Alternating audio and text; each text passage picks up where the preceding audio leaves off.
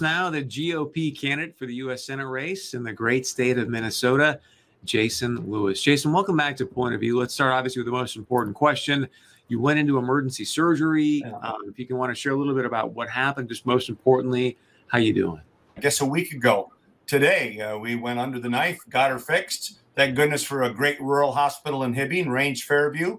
It's really, really interesting, and it hits home now when you consider what the Medicare public option would do to rural hospitals Navigant Consultant, as I've told you before, said 49 Minnesota rural hospitals might close, over a thousand nationwide because of lower reimbursement rates under Tina Smith and Joe Biden's public option. So I found out firsthand how important a great rural medicine really can be, and I'm very grateful. Well, you look great. It's really good to hear that you're having a, a speedy recovery, and just know that you're in our thoughts and prayers. And so Thank let's you. obviously uh, talk about your race, just really Minnesota. You know, let me start here. You, you come from the radio days. You've been following us now for a long time, former congressman. In your gut, what's your gut tell you about does President Trump win or Joe Biden? I don't think there's any question that the late surge, and this is how elections are won. Um, your poll in July is worth well. If you spend five minutes on a poll in July, you've just wasted five minutes. Um, it's always a late break, even with early voting. There's always a late break, and whoever gets that late break usually comes out on top. And I don't think there's any doubt whatsoever that the momentum and the late shift is going to President Trump and Jason Lewis in Minnesota. So I'm very optimistic in that regard. But I'm also concerned because of some of the early voting and how much the Democrats have put into that, although they basically abandoned a ground game.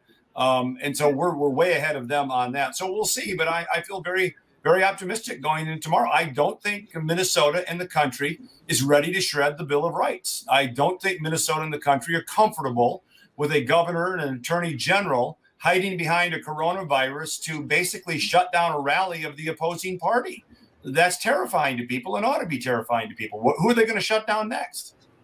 That's a very, very good question. I want to uh, share with you something here that President Trump said. The governor wants to play games. He's a weak governor. He's done a terrible job.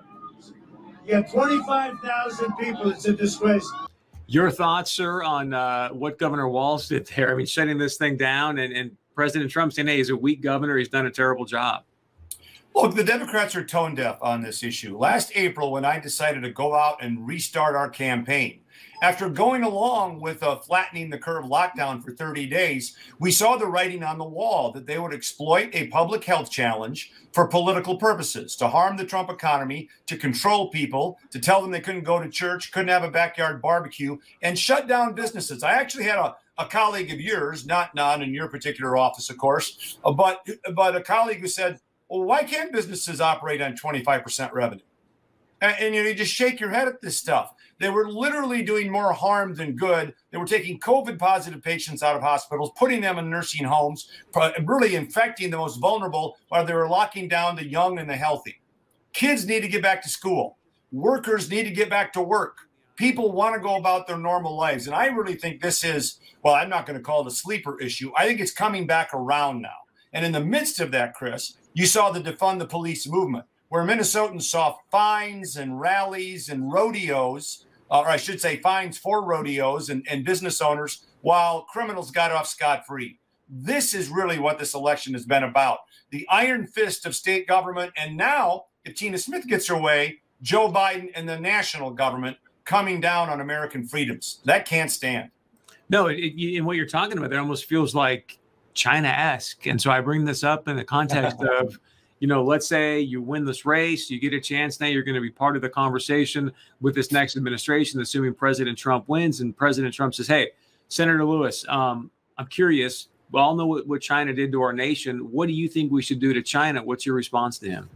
Well, the first thing to do is get the Iron Range open and quit importing precious minerals from China. We get 90% of our titanium from the Ch- uh, communist Chinese. while we've got them right on the range. And yet, Betty McCollum and Tina Smith have teamed up to block mining on the range. Second thing I'm going to do, first call I'm going to make is to Josh Hawley, the senator from Missouri, and say, uh, Senator, where do I sign on as a co sponsor to undo Section 230 for big tech? Enough of these monopolies censoring Americans. That has got to stop if we're going to keep our free republic going.